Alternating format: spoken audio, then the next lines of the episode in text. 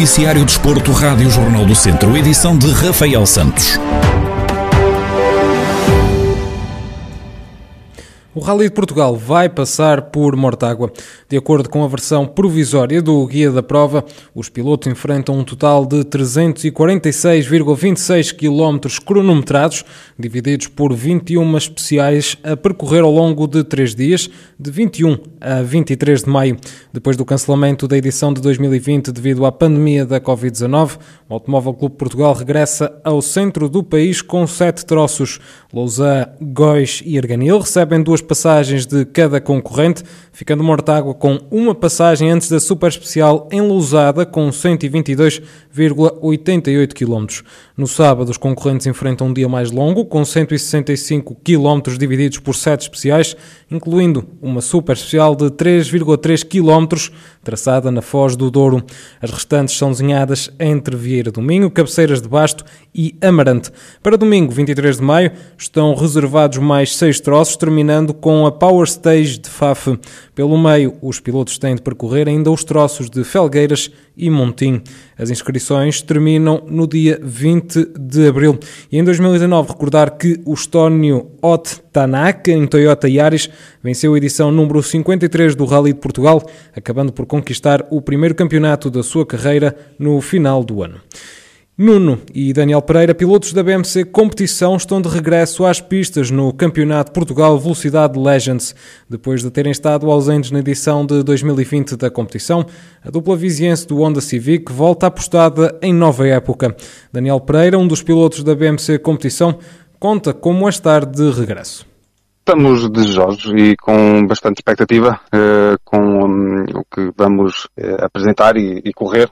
Um, estamos com, com grandes vontade de, de mostrar o que, é que, o que é que nós valemos, porque este ano que passou, 2020, tivemos uh, a preparar o nosso carro, com, demos tudo o que, o que temos e, e, vamos apostar tudo o que, o que temos neste, neste projeto para que 2021 seja realmente um ano positivo. O piloto revela com que objetivos partem para o Campeonato Portugal Velocidade Legends.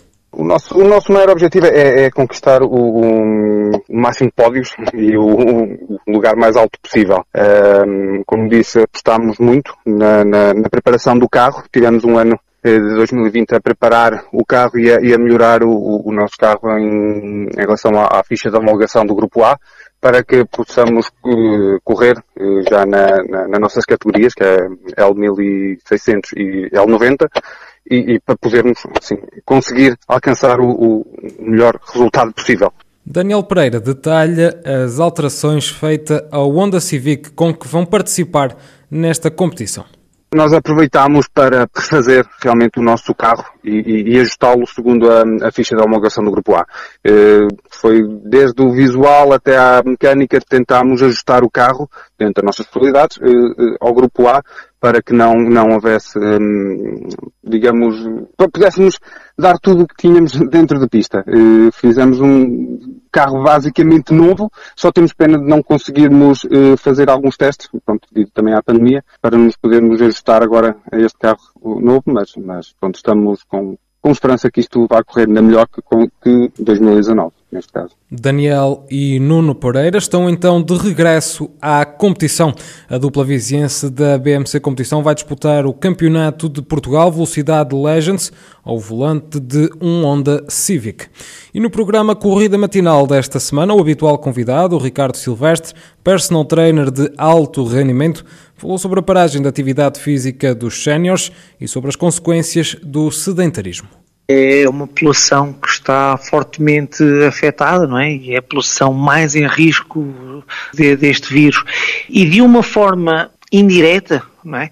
Os riscos também associados ao sedentarismo são, uh, são, são tremendos, porque esta é uma população que está uh, num processo uh, chamado sarcopenia, não é? que é, é perca de massa muscular e essa perca de massa muscular acentuada é extremamente perigosa porque os idosos perdem, perdem força, perdem qualidades depois que, que levam a desequilíbrios, não é? Nós sabemos que a maior parte das pessoas idosas que morre devido a quedas é, é uma população que está muito fragilizada com todos este, estes efeitos da, da pandemia, não é?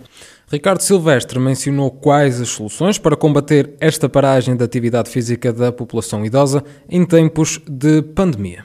Poderiam existir canais, canais televisivos, se calhar seria bem mais fácil, um formato, uh, canal de televisão que proporcionasse, por exemplo, uh, alguns estímulos, por, por, por, pouco que sejam, e porque também é muito desafiante, não é? Nós, uh, em formato digital, nós, nós impactarmos positivamente aqui a fisiologia de, desta população é, é, é, exigente, mas eu julgo que não, não é impossível, eu, eu eu gosto assim destes desafios, não é? E não acredito muito nestes impossíveis. Uh, julgo que, que, seria, que seria viável. Ricardo Silvestre, personal trainer de alto rendimento, no programa Corrida Matinal desta semana, que já pode ouvir na íntegra em podcast em jornaldocentro.pt.